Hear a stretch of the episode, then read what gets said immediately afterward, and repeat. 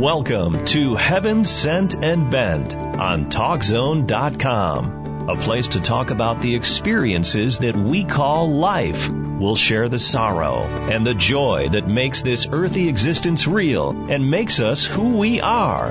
Now, here's your host, Renee Steelman. Good morning. Good morning, everyone, and Merry Christmas to everyone, and Happy Hanukkah. Hanukkah has just completed, and I hope you all had a wonderful holiday with your families, and we have Christmas coming up in about, what, 10 days, 11 days, so the uh, holidays are all approaching, and soon it will be the new year, and I think that uh, today's show is going to be a wonderful show for you to listen to as we approach a new year because we definitely are going to have a lot of things to think about and, you know, a lot of people are really into resolutions. I personally am not. I decided long ago that when you make New Year's resolutions, you kind of set yourself up for failure. So I, I like to think of it in a different way and try to be grateful the entire year for, for things that I have and try to make changes throughout the year and not save everything up for January. But anyway, I hope you're all, you know, having a wonderful celebration with your family. Um, as far as my family is concerned, we have lots of birthdays in December and lots of things going on. So we've had a lot of chance to get together with each other and enjoy each other's company even before Christmas and Christmas Eve. But anyway, so I'm glad that you're joining me today. Normally I start out my show and I annoyingly tell you how, all how beautiful the weather is out here in the Pacific Northwest, but I have to say, as much as I love living in the Pacific Northwest, and I, I will, I will say that I probably don't want to live anywhere else, not even in Arizona or Hawaii or any place else that's getting some beautiful sunshine. But this has been a very rainy winter and we don't, winter hasn't even started yet. It's still fall. And we have had a lot of rain here. And it's not the normal northwest rain. It's the annoying, really, you're going to get wet type of rain. And I have to say, I'm kind of getting a little tired of it. And along with all of the rain, the sky is gray and it's very dark and you wake up and and you know at noon you feel like it's 5:30 at night and you want to go to bed. But um I'm just going to be quiet because I know that's something that you know we should be grateful. I'm sure there's a lot of places in California and other parts of the world that wish they had the rain. So Ah, remind myself we need to be grateful, but it is a rainy, cloudy, gray day today, but it's alright. It's still beautiful. It's green, right? That's what makes the Pacific Northwest beautiful and green is, is all of this lovely rain. But let me introduce you to my guest today. My guest is an amazing young woman and I got to know her a little bit through my daughter. My daughter and she are about the same age and they hang in, in a lot of the same crowds and I want to tell you a little bit about Megan. Megan is a 31 year old young mom. She has four children. Her oldest is 10. Her youngest is only three. Um, her and her husband have just celebrated their 12th, 12th year wedding anniversary. And I don't remember if it was before or after celebrating their anniversary. Megan was volunteering at her church she was working with a group of young women ages 12 to 18 as she does every week, twice a week actually, uh, volunteering and doing lots of things with these young girls. And they decided that they were going to do a fun activity. And so they decided that they would go rock climbing. So her and all of these young women and some of the other leaders went to a place called the Mount Hood Adventure Park. And when she was rappelling, doing her rock climbing, her safety failed and she actually fell 25 feet. She broke her back, her sternum, both her ankles, both her feet, and cracked her teeth. Now, you can imagine a young mom. I will ask Megan, but I'm sure one of her first thoughts was to her husband and her children. And, and you know, oftentimes we hear you never know, you know, say I love you to your, your loved ones and be grateful for today and, and you never know in an instant how your life can change. And I'm sure that probably flashed through Megan's mind, but she is my guest today and I'm going to have Megan tell her story and we're just going to talk about what the last four months have been like for her and her family. So Megan, thanks for joining me this morning. Thank you for having me. Well, I'm really excited to talk with you because I've heard your story through my daughter, um, but absolutely was devastated when I heard the news. I, I just could not imagine uh, a young mom with four small children um, having such a catastrophic injury. So tell us a little bit about what happened that day in August. So, um, you know, like you said, we decided to go rock wall climbing. And um, I and another leader decided to go first. Um, and all the other kids were kind of off doing some other things that were at the adventure park. And it was just a hot 85 degree summer day, and we lined up, and a young man, probably in his early 20s, um, was harnessing me. And he harnessed me and said, climb up as high as you'd like to climb, as high as you're comfortable. And when you're ready, you can just kind of push off the wall and let go. And the belay was an automatic belay. And it would just catch me and slowly bring me back down. So I climbed up almost to the top and I thought, okay, I'm, I'm high enough. I don't want to go any higher.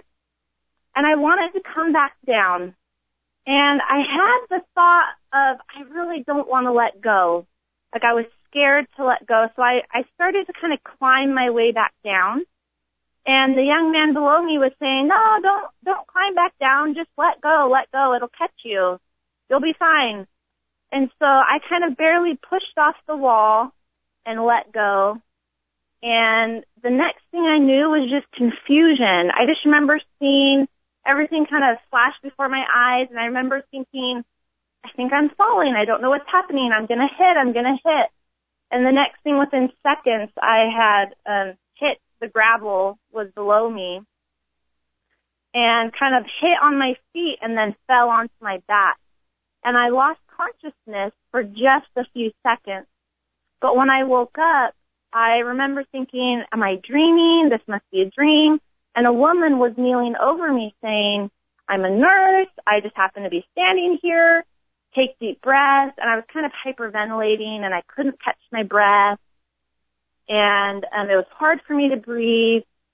And, and then that's just kind of when it all started. Everything started getting busy. They were calling ski patrol to come. And, um, people started gathering around and my friend who was standing there, I almost fell on her, um, was kind of sh- getting our young women away so they wouldn't see what was happening. And they actually all gathered around in a circle and said a prayer for me because they could see how much pain I was in and prayed that I could, you know, be helped and be lifted up and be able to withstand the pain I was going through. Um, I laid there for about 40 minutes while ski patrol was deciding what to do. They'd already called the ambulance, but it was going to take a while to get to me. Um, they ah. decided to move me. So they put a, a neck brace on me and they pulled me back away from the wall and then they rolled me onto a board. That was excruciating. The whole time I was just asking, I need pain medicine, pain medicine, please give me some pain medicine. And they kept saying, we're not allowed. We don't have anything like that. You have to wait for the ambulance. And I just kept begging because I, I knew laying there that I'd probably broken my back. My back was in excruciating wow. pain. My feet were in excruciating pain. And I, I just, I was kind of in shock and disbelief that this had really happened. Yeah. After about 40 minutes, they, they moved me, they, they put me onto a board and put me on the back of a truck and moved me into the ski patrol little building. And I laid there for another 40 minutes with no help, just asking over and over again for the ambulance. When is it going to get there? They said it was in traffic and there was construction coming up the mountain and it was stuck.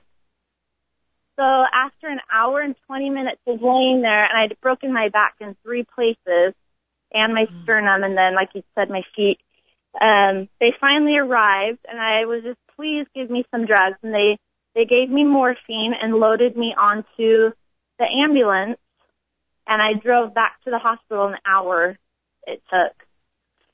So wow. we went to a level one trauma center and um that's where I was taken. I after that everything kind of gets groggy. My husband was in Canada at the time on a business trip. And within minutes of my fall, I was already asking my friend, get my phone out of my pocket, call my husband, let him know what's happened call my sister-in-law who had my children and I was supposed to pick them back up after the activity. Let her know what's happening. My brother was going to meet me up at the hospital.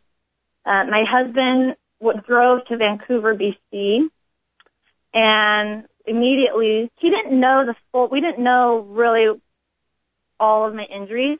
He kind of thought, Right. okay, she fell, but it's not that bad. So he drove the five hours back and got in around midnight or one o'clock later that night. Wow. Um, yeah, so I, I, But- in the hospital, oh, sorry, go. No, I was just going to say, but isn't that amazing that you know you you you in, the amount of pain that you must have been in, and that still your first thought was contact my husband, let my sister-in-law know that I'm not going to be there. Tell my bro, you know, you're already you're all, you're taking care of other people at the same time. You're making sure your children are taken care of. I can't even imagine. I, I don't even think you could probably put into words the amount of pain that you must have been in. Um, Yes. and I'm surprised that you weren't, e- that you were even still conscious. You know, that, that you were I- even conscious enough to do that. I honestly wanted to be unconscious. I kept saying, oh, if I could just pass out again, if I could just Ah, pass out and yes. not feel this pain. I was squeezing onto my friend's hand. She said I was squeezing her hand so tight. She was, you know, her hand was starting to go numb because I was squeezing it so hard. I was in so Ah. much pain. But I was, my first reaction was, okay, I gotta let my husband know. I gotta let my sister-in-law Yeah. know. Like, you know, just kind of going down the mom order of, okay, what can I, I need to Right. get these things done. Um, and at the, you know, I was just trying to get everything prepared. At the hospital, um, you know, things were very busy and happening and I was in an MRI and then I was in x-rays and, and a lot of that I, is very groggy for me. I don't remember a lot of things. Right, right. Cause you which- were, which you, I'm- at that time, they were giving you medication. So, Yes, they were giving me morphine. I was so grateful to not be feeling the pain. right. Um, I just remember waking up that next day and them telling me I'm going into surgery to fix my back and that I had broken it in three places, but one in particular had burst. It had literally my vertebrae had just been crunched down. And um at the time they'd asked me if I could wiggle my toes and I could just barely wiggle my toes, but I really couldn't move anything else besides my arms and my neck. Mm. Um, and so they went in and did surgery and they put two rods and eight screws into my back to basically fix and mobilize that break. It had put, the vertebrae had pushed into my spinal column where all Oh. your nerves are and they pulled it back out and tried getting all the little fragments of bone that had been shattered through the burst vertebrae and pulled all those little bones out and tried fixing it as best they could. Um, and they did a an emergency surgery on my heel that had been displaced, and so they put Ah. pins in to kind of place it back, kind of where it should be, but to kind of hold it until they could do surgery on my feet. Um, so I spent the next five days in ICU. I had blood around my heart and blood in my kidney. And I was having a hard time breathing. So anytime they would take me off oxygen, my pulse oxygen level would drop really low. And so I was in the ICU for those five days trying to get my lungs and, you know, I think I had just the trauma of hitting had just kind of Mhm. messed up some of my internal stuff and organs and they were, they were just a little trauma. So I was in the Right. ICU for those first five days. Um, Probably pretty, pretty, uh, anesthetized and while you were in ICU, just barely coming, coming into consciousness and then going back out? ye- Or how much, Yes. did they keep you pretty I- sedated? Okay.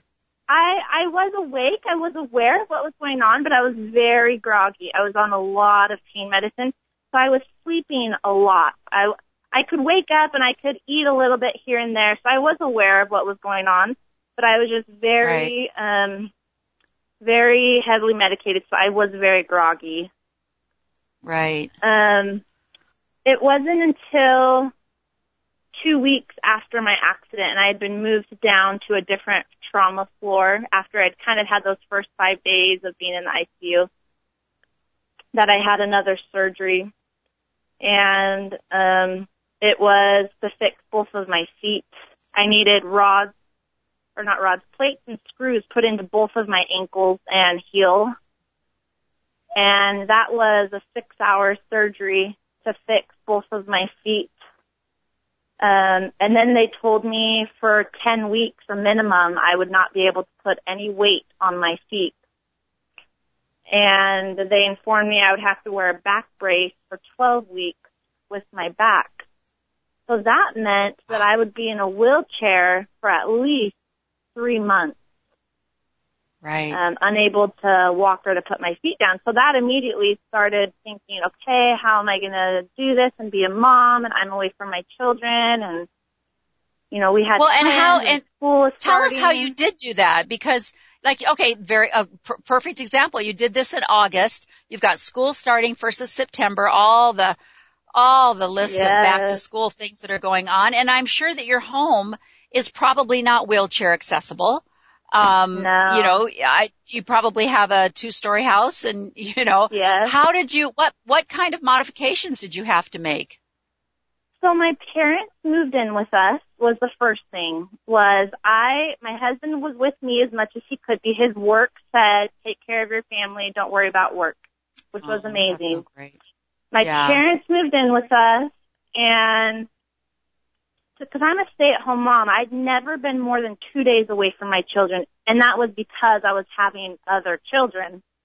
I'd Yes. never left my Yeah. kids before ever. So I was kind of ripped away from them and their normal life.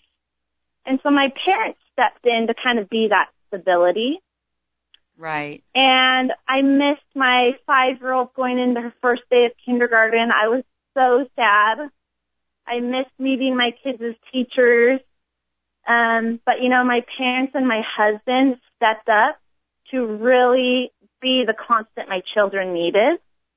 Right. Um, we had wonderful friends in our community and in our church that made me a ramp that when I would be home, I could wheel into our home.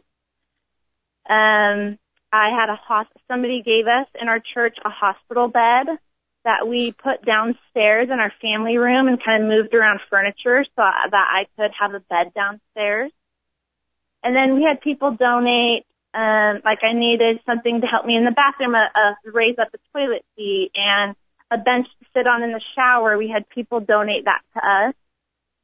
wow. Um, and we just had a lot of help, a lot of people willing to take my kids and to have play groups and play dates and just a lot of community, a lot of church help. That's amazing. Well, from and from the very beginning, were the doctors giving you any kind of forecast as to what they thought your future held, or were they being very, you know, uh, cautious to give you any kind of, uh, you know, It- forecast of what the outcome would be? It wasn't until about the first or second week in the hospital that I realized um, some other issues were happening. You know, they had said, yes, you can, you'll, you'll probably be able to walk. You, cause I could move my toes. And they thought, okay, you're not paralyzed, you'll be able to walk. So that was, that was good news. So grateful Yeah. for that. And I was so grateful. Um, they thought my back would heal and I would heal from my injuries. But we started to realize that I had no feeling in my saddle area and my leg. Ah, And Oh. they said, you know, we think you have something called saddle paralysis, where I was unable to control my bowel or bladder. And I had, I had no feeling, no sensation, no nothing. And then it was only down the backs of both of my legs, um, completely down the backs of my legs, and my feet are numb. I can feel them, but they're just numb as though you've been to the dentist and your face is numb. And you can feel Right. you're touching it. Um, and so that, that we realized was another cause of me breaking my back. That I had damaged oh, some nerves and um, that I did not have full function of all of my muscles. And so that has probably been emotionally and physically the hardest part of um, my my injury. um, Right. is, is having the paralysis because it's one of those things where the, there's nothing the doctors or anybody can do to get that back. It either will or it won't, and it's just something only time will tell. Okay. So, So you've I'm gone still kind through. of in- go ahead. I was gonna say I'm still kind of in limbo. I still have the same the same problems. I'm just learning to live with it. So after your back surgery then, and when they put the rods and the screws in, that's complete. They're not going to do any more with that. That's, they're done with the, that surgery or is that Mhm. something that they're going to have to go back and address? They will go back and address it in the summertime and they will remove those rods and screws. I will have to have surgery again. And I did have surgery three weeks ago. On, on my one, on one of my feet, they'd made it so that I couldn't move my foot side to side. I had crushed Oh. a bunch of bones in my, in my ankle. And so they fixed it through raw, through plates and screws. And then they needed to remove that after the 10 weeks to see if I could move my foot again and have that mobility. So three Ah. weeks ago I had surgery and they removed um, a, s- a plate and five screws out of, I still have a plate and three screws in that, in my right foot that will stay forever and a plate Ah. in my left heel that will stay forever. But, um, but but so I have one more surgery. All in all, I've had five surgeries, and I have one more surgery to complete. I I stayed in the hospital, the first hospital, for three weeks, and my children did come up and see me. At first, you know, they were really timid and scared, and they cried a lot, and and I was so worried about them. And then it came to the point where they said, okay, we want to put you to a rehab facility. So they moved me to another hospital that had a rehabilitation center on it. And I was there for two weeks. And that is when, in the hospital the first three weeks, I literally laid in a bed. I couldn't move myself. I would have to be turned from side to side uh, and on my back so that I didn't get bed sores. Mm. Um, and somebody did everything for me. I was unable to do anything really. Um, and then when I went to the rehabilitation center, they started saying, okay, we need to get you ready so that you can go live at home and be safe and be able to somewhat take care of yourself. So they started teaching me how to, they call it transfer board. So they give you this flat board that you can transfer from a bed to your wheelchair or a chair to your wheelchair or the, the toilet to your wheelchair. Um, and they started teaching me, um, you know, th- once you have any sort of paralysis, they bowel and bladder train you. And, Ah. um, you know, all of these things that you never think about, people that have any sort of paralysis, there's Right. just so many aspects, or being in a wheelchair, there's so many aspects of things that you don't think of. So that was those two weeks where they did intense physical therapy, um, trying to get me to just strengthen after laying in bed and having all these surgeries and my muscles were so weak and they just hadn't been used for so long that they were trying to do exercises as much as possible of what I could do. And and it was just it was it ended up being five weeks I was away from my family and away from my home. Wow. Which, And that must have been, I mean, as much as the, the physical therapy is important and obviously necessary, was it, I've heard that it's painful. Like you say, your muscles start to atrophy and, and, Yeah. you know, was it, was it just, was it hard? Was it really hard? That, those It two was- weeks in rehab? Yes, it was very physically draining, emotionally draining. You know, throughout the whole process, I was I was trying to be happy, trying to Right. be positive for my kids. But I did have those days where I was just so tired from the physical therapy or just so tired of the situation of not being able Oh. to do things that I used to be able to. Right. And, you know, I had those days where I just thought, why? Why did this happen? Why am I going through this? Why? You know, I'm 31. You know, how am I going to live the rest of my life? You know, if I am, have this, this, it's called Cauda, it ended up being I have Cauda equina syndrome. So it's where there's certain nerves in your back are damaged and then you have this paralysis, which is in the saddle area down the backs of your legs and your feet. And you know, I just, I just, oh, the, I would just think, why did this happen to me? But then I would try to remember why I was so blessed. Like it could have been so much worse. And right. I really feel like falling on my feet was such a blessing because I could have fallen on my head or on the side, on my side or another way that could have been even worse, more severe injuries. Or I could right. be paralyzed permanently, you right. know, from the waist right. down. So I was just trying to count my blessings every day, you know, and just be grateful because I was in a hospital or in the rehabilitation center with other p- patients who ha- who were in worse accidents. Oh. You know, and and so I looked at them and I thought, I'm so grateful. I'm so grateful. Right. I really feel like I was so blessed and I was protected that day. Right. Um, from a work And you know that that's such an interesting concept because I remember reading an article and and it was it actually kind of surprised me because I have never heard this before.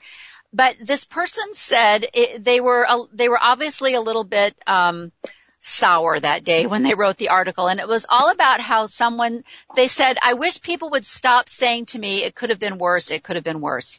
And I remember thinking but I think that's human nature that that's part of counting your blessings is realizing that things could be worse. And that even in that whatever your trial is, you've got it, you accept it and you go with it and then you look at other trials and you think, well, I can accept my trial, but I don't think I could, I could do what you're going through. And somehow naturally that brings you peace. And so it, it was a very confusing article that I read because it made me, you know, I want to be sympathetic and I want to be kind. So when she, when she wrote this article, I thought, oh, am I not being kind by looking at my situation and going, well, yes, I have this, but at least I don't have that. Is that, is that not being kind? You know, and so it confused me, but I do think that's a human reaction to realize, as you say, you could have fallen flat on your back and you know Yeah. been injured like Steve you know the the Steve Reeves was is was injured and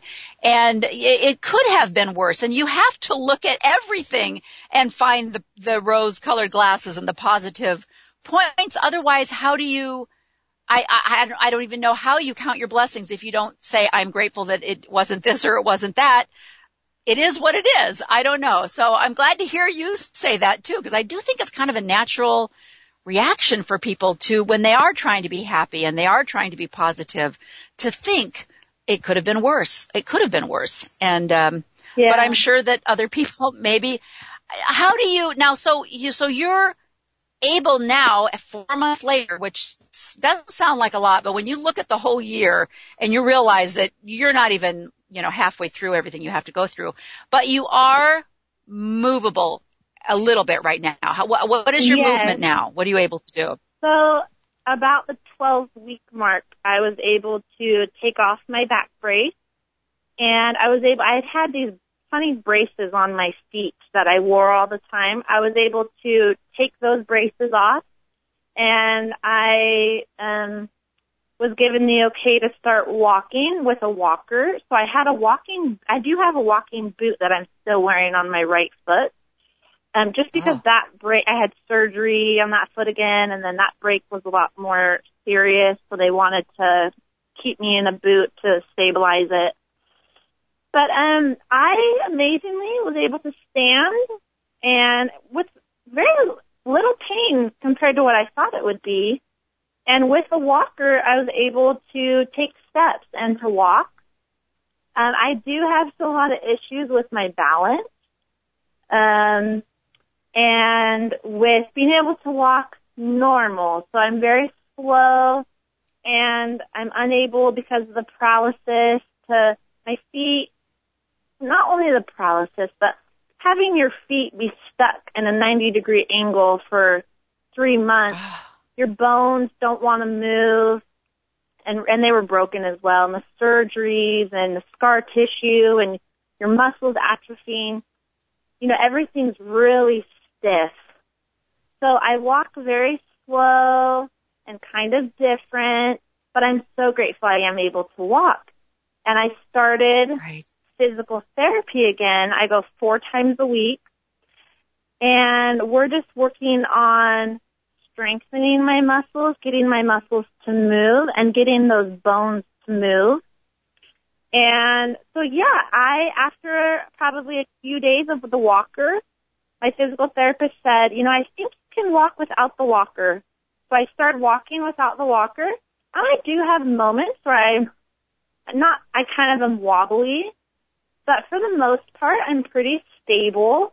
Um, if, as long as I can kind of hold on to something, especially in the beginning, if I would hold on to something, I was fine. But every day I've gotten stronger, and now it's been a month since I've started walking, and I do still have some issues with balance, but I have gotten so much better, and I'm more stable. I'm able to walk for longer distances and I'm able to stand for longer. You know, in the beginning it was like baby steps. I walk a little bit Right. at home and I maybe stood for a few minutes and then my heels would start to hurt and my feet would hurt and I would sit back down. And then each day it would be like a little bit longer and a little bit longer. Amazing. So I am able to kind of get around right now, which is which is a huge blessing. Right. Now, do they think that the paralysis that you have, the, you talked about the paralysis in your saddle area, do they think that that's something that will come back or are they pretty sure that the numbness that you're feeling is, is permanent? They do not know. They told Okay. me that give it a year to a year and a half, and Okay. that if if around that point I've whatever has come back or has been healed, that is probably how I would be forever. I wouldn't. After a year, year and a half, they said you probably won't regain any more function that you haven't already. So I am still hopeful that things can get better Right. um, you know that that this that this I you know I can still have some time for those nerves to heal and to kind of I say t- come back on. I'm like turn back on. You know, let me have Yeah. that feeling again.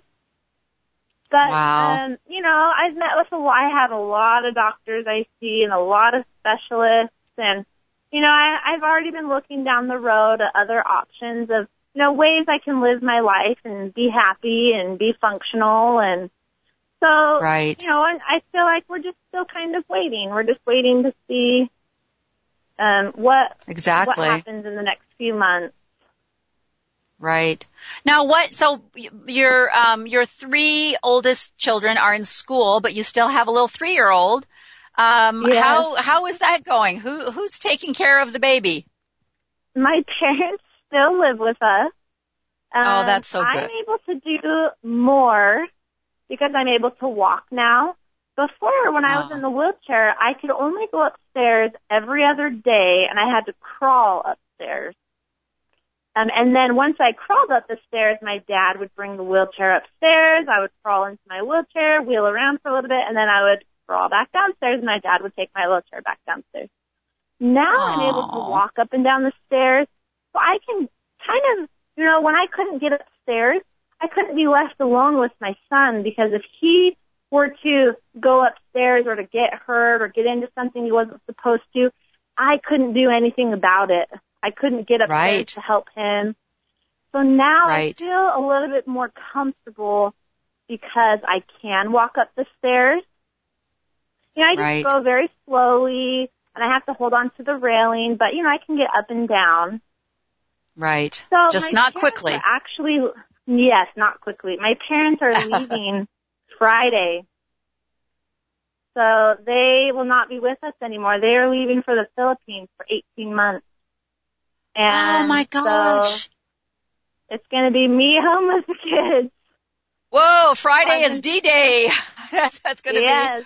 Well, and that Christmas break is coming up, so that'll be good. Your 10 year old will be able to help a little bit, but, uh, yes, ooh, that must be scary. Gonna, that is a scary thinking, yeah. It is. My husband is going to take some time off work over the, over the Christmas break, but I do have so many people in the ward, including your daughter, who have told me they're willing to help with my kids, help with cleaning, Absolutely. help with just day to day things that I need to get done at my house. I did just last week. I was given the okay to start driving. I had not driven in three and a half months. And I wow. don't have, you know, I still have some issues, but they said if you take your boot off and you put a shoe on. So of course I didn't, I started in a parking lot and I thought, well, let's make sure I can drive safely. So right. this was a big deal for my independence. Like my parents can't, couldn't leave until I could drive because my dad has basically been my chauffeur who has driven oh, me around yeah. to I have appointments weekly and physical therapy weekly and and so I needed to be able to drive myself around before they could leave. And so this has been a huge thing and each time I've driven I've gotten stronger and stronger and now I've driven short distances to and from my physical therapy and it's going fine. I finally feel like I'm back to normal with that. I can drive oh, normally. That's so good. So that's a huge accomplishment is being able to drive again. My kids right, think right. it's so funny that I can drive again. They're very excited. they're all sitting with around. like five seatbelts on and crash helmets, yes. and they're like, "Yeah, sure, mom, get behind the wheel, no problem." yes, yes, oh, yes. That's funny. Well, yeah. talk a little bit about, um, you know, as when people have some kind of tragedy in their family, um, and they they they'll they'll say, you know, I just wasn't. You hear it all the time. Be grateful. Your life can change in an instant but I think we listen to it. It's almost like I remember reading an article about how a lot of times uh, they'll they'll drag in these crashed up cars into high school for their assembly, and they'll show this the kids the tragic things that can happen, either driving drunk or texting while driving, and they'll tell the stories, and and it doesn't do any good. The kids they just don't get it. They don't think that that's ever going to happen to them. And so oftentimes when we, even as adults, even though our brains are fully functioning, supposedly, you know, we hear the same thing. Be sure and tell your loved ones you love them before they leave and be grateful for every day because you don't know what can happen tomorrow. And we hear that, but I don't know if we ever really believe it, you know? Um, so how has that kind of made you, has that made you more aware of how your life can be changed in an instant? Um, and, and has it changed your thought process at all, or how has that affected you?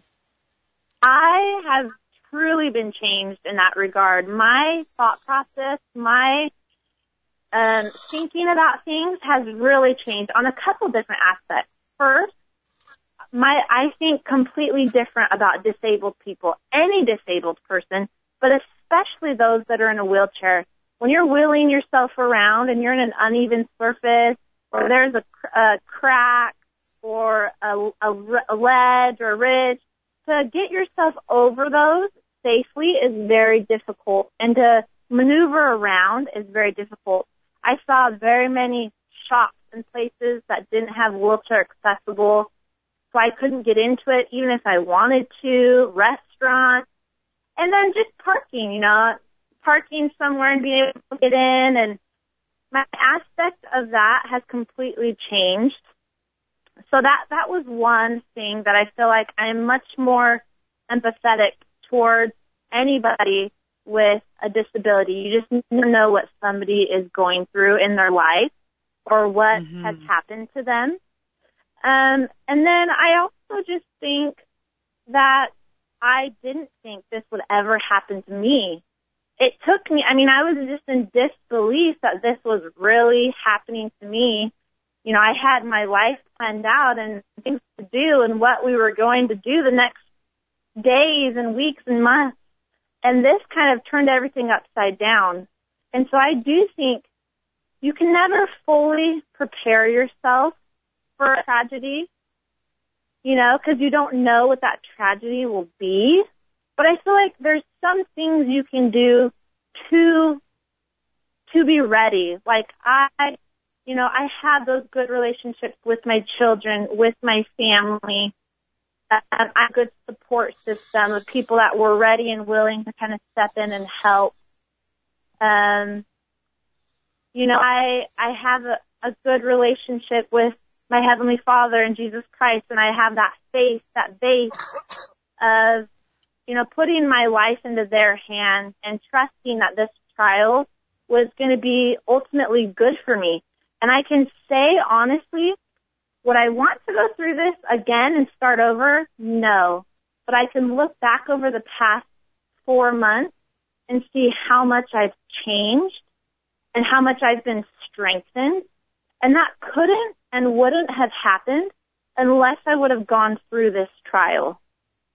We exactly. need to go through trials in order to learn.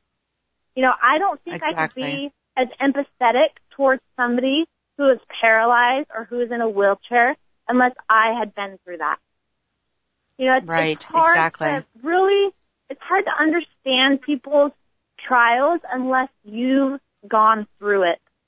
And so as hard yep. as trials are, we need them because that's how we learn and we grow. Exactly. And, and you're, you're absolutely right. And I'm, I cannot agree with you more. And it doesn't have to be exactly. Um, it can be something as simple as um, having the flu and being down yes. in bed for a week and making you think, "Wow, I took my health for granted." Um, I now when I hear someone has cancer or some kind of a, uh, you know, something that they've they've you know that they're very very ill for a long time, you your your feelings totally change and you empathize deeper in a in a deeper fashion than you would have you know before i think it's easy to go oh that's too bad. Well i hope you feel better. And you really and you mean it. Not that you're being flip or anything. Yeah. you really do mean it. But there's not that deep deep empathy that you feel in your gut. Um, and it takes going through some kind of trial yourself to honestly have that deep emotion um, it's it's amazing and and it's something that even people who have gone through struggles, they even have to be reminded a couple of years down the road when things get better. Yes. And you, You you know, you hear that all the time. You forget. You really do forget.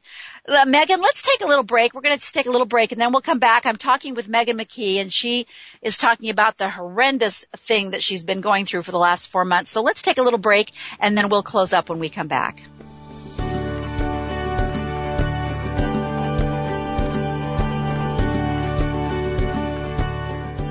If you're looking for world-class website hosting at a fair price, Pair Networks is your best choice. Whether you're a professional web designer or a beginner just getting your site online, Pair Networks has a web hosting plan that's right for you. Log on and learn more at pair.com. That's P-A-I-R dot com. Pair Networks. World-class web hosting at a fair price. Visit us at pair.com. Pair Networks. If you want to register your own .com and are looking for a responsible, sustainable, high-quality domain name registrar, then look at pairnic.com. That's P-A-I-R-N-I-C dot com. Includes a ton of value-added services like a parking page, Whois, privacy, dynamic DNS, and much more with every domain name registration at no extra cost. So give pairnic.com a try today. P-A-I-R-N-I-C Now back to Renee Steelman for more Heaven Sent and Bent on TalkZone.com. Thanks for coming back. Uh, My guest today is Megan McKee, and she is a young mom, 31 years old, four beautiful children, ages 10 to 3, busy, busy mom who had an accident back in August and uh, broke her back at a couple of places, broke her sternum, broke both her ankles, both her feet, and she's just going through the recovery process, and she's been able to you know, get back up on her feet as damaged as they are and get a little bit more mobility. But Megan and I have just been talking about what it, how it changes your life when you go through trials. And Megan, you know, we were talking before we went to the break about how important it is for people to have to physically go through something, whatever it may be, because it really is the only way that we learn. You can, we can watch movies, we can hear stories, we can you know, see people who are physically uh, disabled in some way, and it does not affect you in that deep soul way as when you've gone through something yourself. And and you know, not everyone is affected positively when they go through trials. A lot of people go through trials and it makes them bitter and it makes them angry and they don't learn the lesson. And it is something, and Megan, you expressed it in the very beginning. I think it's a fallacy and I think it creates a lot of guilt to not think that you're going to have bad days. I think it's okay yeah. to have bad days. I think it's okay to cry. I think it's okay to say, I don't want to do this anymore. I hate this. This is not how I had my life planned out. But the important thing is where you go to after you have those thoughts, where you start to realize, wait a minute, I've got a you know wonderful family. I've had a lot of support from my community.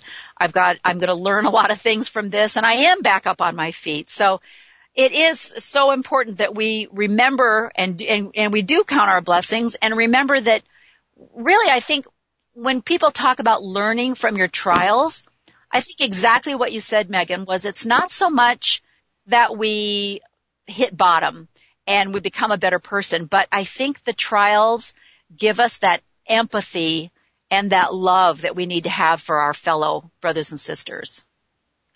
Yes, I would agree.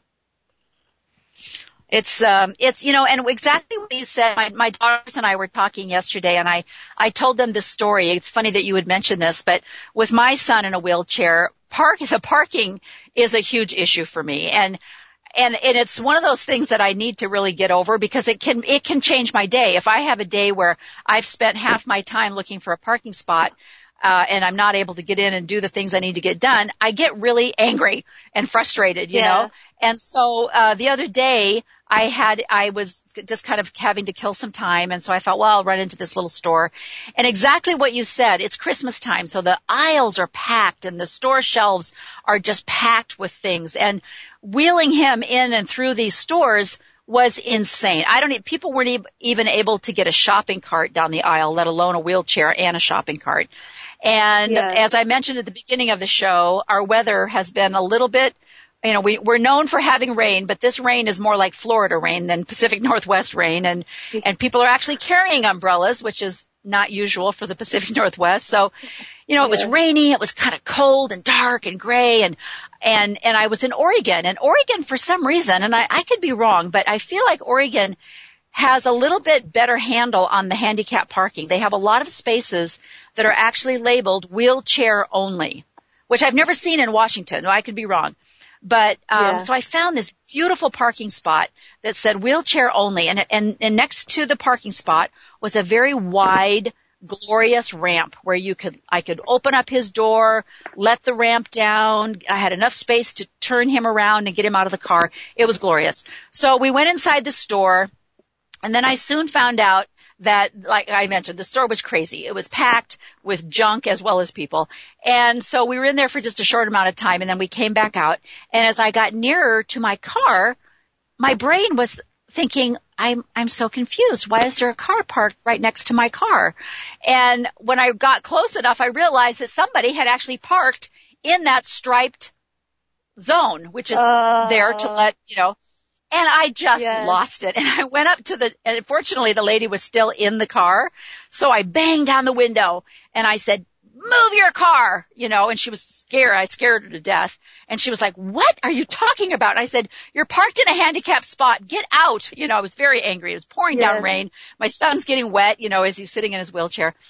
But as I got him, she moved her car. And I'm sure when she pulled her car out, she saw my son in his wheelchair and then I got him in the car and as I went around the car to get myself in, I heard her yell, I'm so sorry. I didn't realize what, what I had done.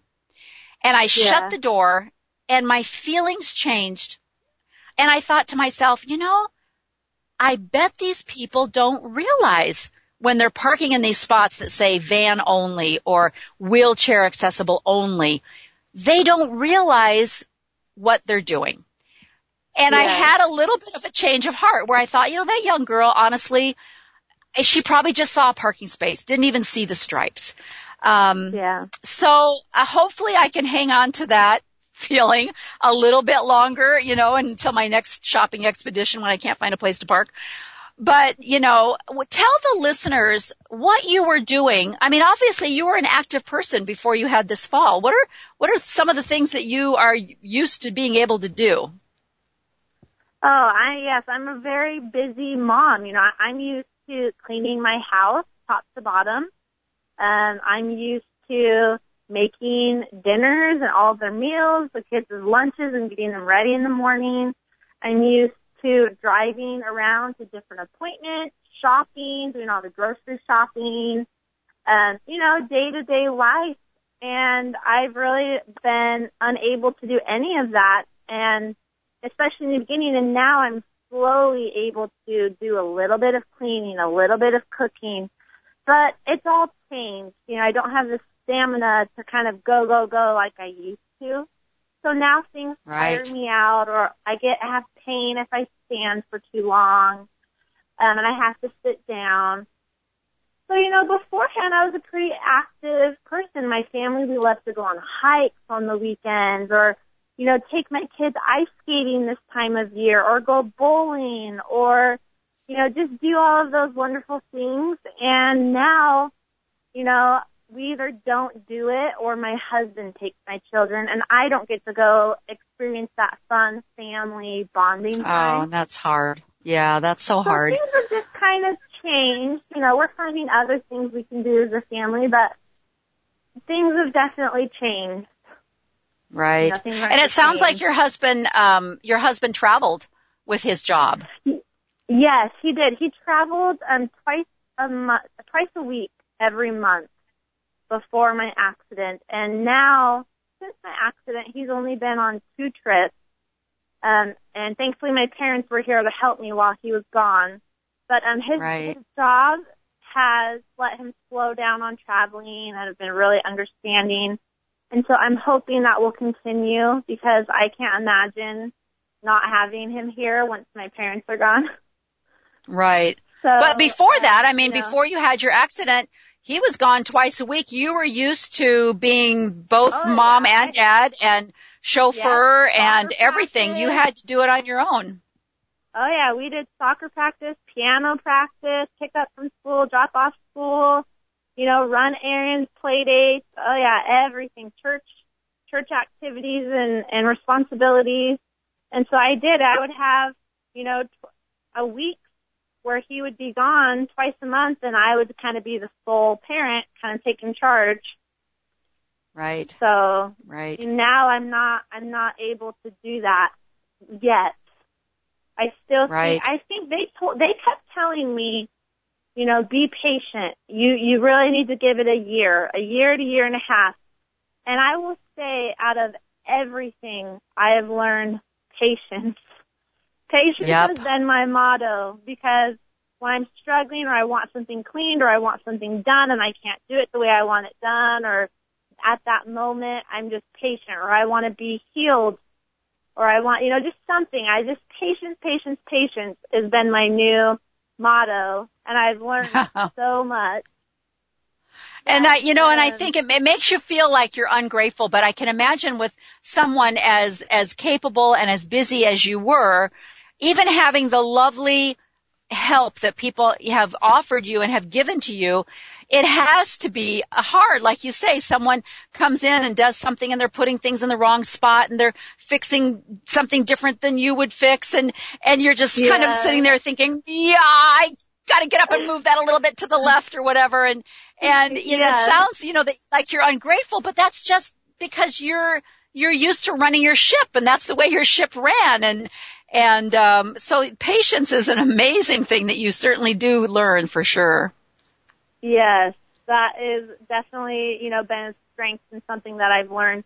And I, I just continue to try to, you know, tell myself, you know, give myself a year, a year to heal and to really let me have this time of, you know, we might not do Christmas the way we've always done it, where I'm cooking and baking and, you know, the house is fully decorated and, you know, we're just go, go, go. This year, Halloween and Thanksgiving and Christmas have been a little bit more low key, a little bit more let's focus on what's really important and kind of all Yeah. the extra fluff kind of goes away because I'm unable, you know, to do it all. And so in some ways it's made it a sweeter holiday because I am so grateful to be with my family, to be home, to not be in the hospital. And so, you know, it's kind of put into focus things, what matters most. Exactly. And Megan, that's a, a beautiful way to end our show because it's exactly what we need sometimes to remember why we gather together as a family, why we celebrate this holiday.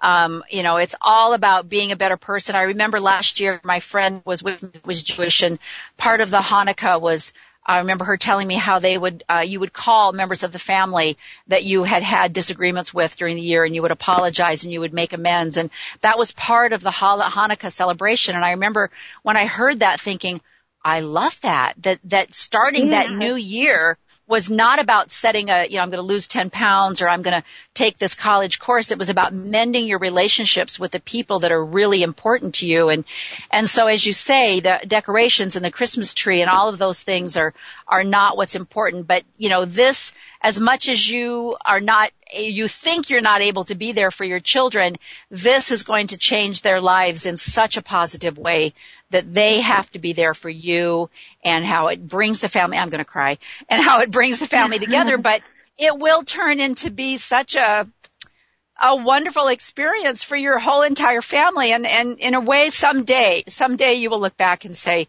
it's hard, but it was, we were blessed in some way. And, and, um, and thank you for sharing that story with us. And I think what a great way to, you know, end, end our, our shows for the year. You're my last guest for the year. And, and, uh, I just couldn't think of anybody more that I wanted to talk to, what you've gone through and their attitude and, and uh, what your family has gone through. And, and I really appreciate you sharing that with us today.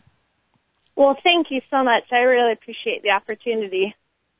Okay. Bye bye and have a great Christmas. Bye. Thank you. You too. Okay.